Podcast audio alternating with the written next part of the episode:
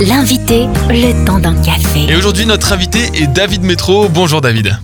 Bonjour Thomas. Vous êtes rédacteur en chef du magazine Christianisme aujourd'hui et au menu pour février un dossier sur l'intelligence artificielle tout à fait euh, saisissant, puisqu'il est question euh, de ChatGPT entre autres. Alors, qu'est-ce que ChatGPT? C'est un agent conversationnel à intelligence artificielle euh, qui est capable de dialoguer avec ses utilisateurs.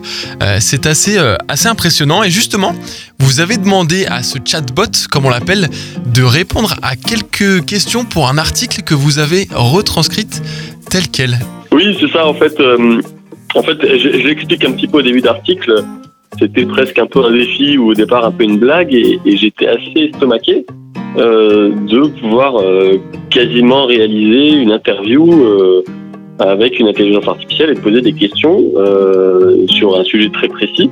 En l'occurrence, en fait, moi, je devais, écrire une enquête, un article sur le roman chrétien.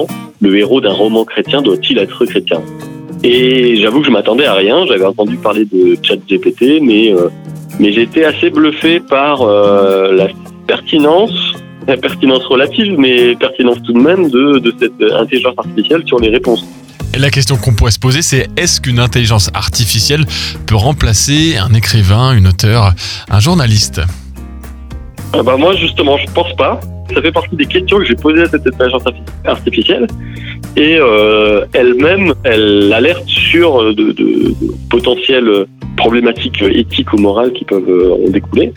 Et, pour moi, ce que je, pense, c'est que une des, priorités, en tout cas, là, je pense par rapport à par rapport à un journaliste, c'est la hiérarchisation de l'information. Et pour moi, en tout cas à l'heure actuelle, une intelligence artificielle n'est pas capable ça peut, ça peut remplacer par contre euh, un certain travail un peu plus euh, répétitif, mais c'est tout de même euh, assez bluffant, enfin, en tout cas impressionnant, presque effrayant. Hmm.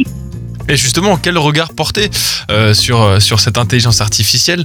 Est-ce qu'il faut se méfier? Est-ce qu'on peut être confiant? Qu'est-ce que vous en pensez? Je pense que ça va vraiment dépendre justement à quelle place on va la mettre. Si on commence à en faire une espèce d'oracle, quelque chose on va essayer de, qui va essayer de répondre à toutes les questions qu'on se pose, bah voilà, c'est gros warning, ça peut être très dangereux.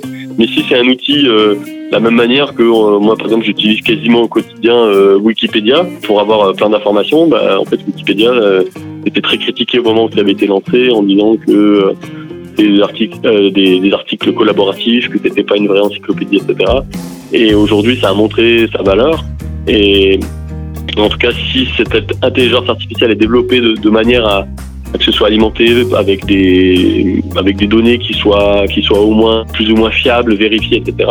Moi, je pense que ça va être un outil euh, peut-être dont tout le monde euh, va se servir. Hmm. Le, risque, le risque, c'est un peu une forme de, de plagiat, c'est-à-dire de euh, voilà d'avoir des textes qui seraient que des copier-coller ou des prédications. Je sais que c'est utilisé notamment, enfin, en tout cas, ça a été testé sur, pour faire demander à cette intelligence artificielle de, de, de créer des, des commentaires bibliques, par exemple, de passage. Euh, J'imagine que en fait c'est presque du copier-coller ou c'est pompé sur des, des choses qui ont déjà été écrites, c'est un peu réécrit à la manière d'eux. Mais euh, je pense que par rapport à la question de ouais, la propriété intellectuelle, là, ça peut poser des questions. Et vous pourrez retrouver cet article euh, dans ce numéro du mois de février sur christianismeaujourd'hui.info. Merci David Métro. Merci Thomas. Retrouvez ce rendez-vous en replay sur farfm.com.